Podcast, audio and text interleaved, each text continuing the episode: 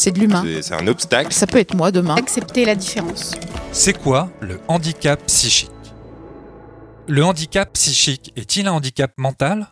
Avant la loi du 11 février 2005, dite loi sur le handicap, le handicap psychique n'était pas officiellement reconnu en France.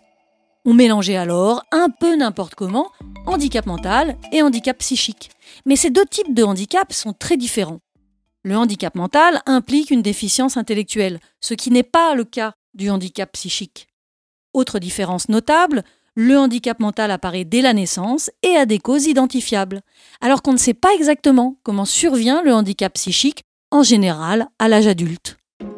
En bref, une personne handicapée psychique a toutes ses capacités intellectuelles, mais n'est pas en capacité de les mobiliser pleinement.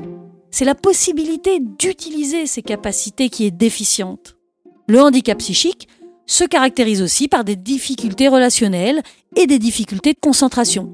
Mais les symptômes des maladies psychiques varient énormément selon les personnes. Mais alors, d'où vient le handicap psychique? Le handicap psychique est généralement la conséquence d'une maladie psychiatrique, d'une psychose, comme la schizophrénie, d'un trouble bipolaire, ce qu'on appelait autrefois la maniaco-dépression, d'un trouble dépressif grave, d'un trouble de la personnalité, comme les personnes borderline par exemple, ou encore la conséquence d'un trouble névrotique grave, comme les TOC, troubles obsessionnels compulsifs, ou les phobies invalidantes. Mais d'autres pathologies peuvent aussi entraîner un handicap psychique, comme avoir des syndromes autistiques, un traumatisme crânien ou une maladie neurodégénérative.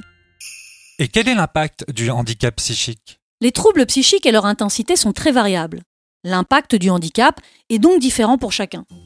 La personne handicapée psychique pourra avoir des troubles de la volonté, de la pensée, de la perception, de la communication, du comportement, de l'humeur, de la conscience ou de la vie affective. Parfois en continu, parfois sur quelques heures ou quelques jours. Les éléments extérieurs vont aussi accroître ou diminuer les troubles. Et plus peut-être que pour d'autres types de handicap, la personne malade psychique ou son entourage méconnaît souvent le handicap, le minimise, voire même le nie. C'est particulièrement dommageable car le handicap psychique a un impact très important sur la capacité de la personne à prendre soin d'elle, à se loger, à avoir une vie sociale ou à travailler par exemple.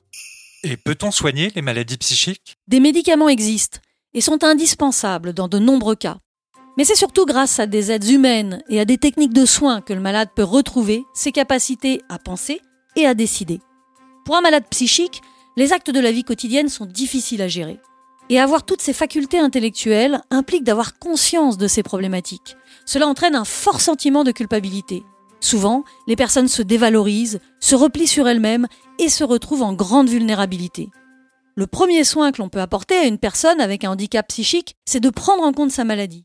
Ça permettra d'être attentif à son état, de ne pas la mettre dans des situations d'échec et de l'aider à déculpabiliser. C'était Les différents types de handicap, une série sonore proposée par le CCAH.